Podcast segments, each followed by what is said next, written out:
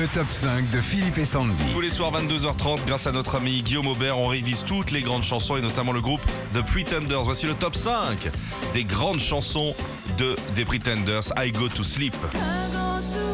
Tellement sexy ça.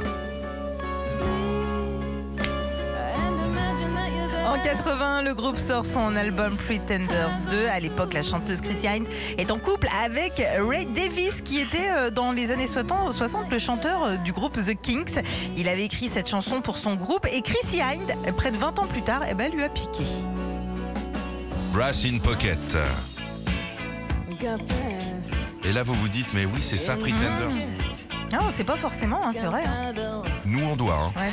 Alors c'est le premier gros tube des Pretenders, on est en 79, avant ça le groupe s'appelle les Frenchies et nous en France, et c'est dans l'émission Chorus avec Antoine Decaune et Jackie qu'on les découvre. À l'époque de Brass in Pocket, les Pretenders font la première partie des concerts des Who en Europe. Le top 5 des chansons du groupe Pretenders. Ça, c'est ma préférée, Middle of the Road. Come on now, in the middle of the road, yeah.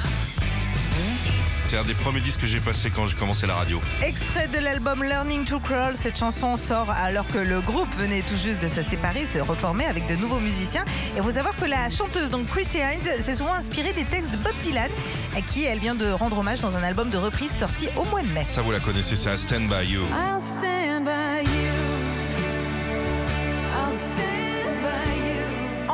On découvrira cette chanson en deux temps. D'abord en single en 94, mais aussi et surtout en 2003 comme bande originale du film Le cœur des hommes avec Gérard Darmon, Marc Lavoine, Bernard Campan, Jean-Pierre Daroussin.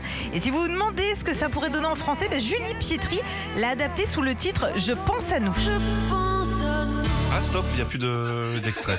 Don't get me wrong.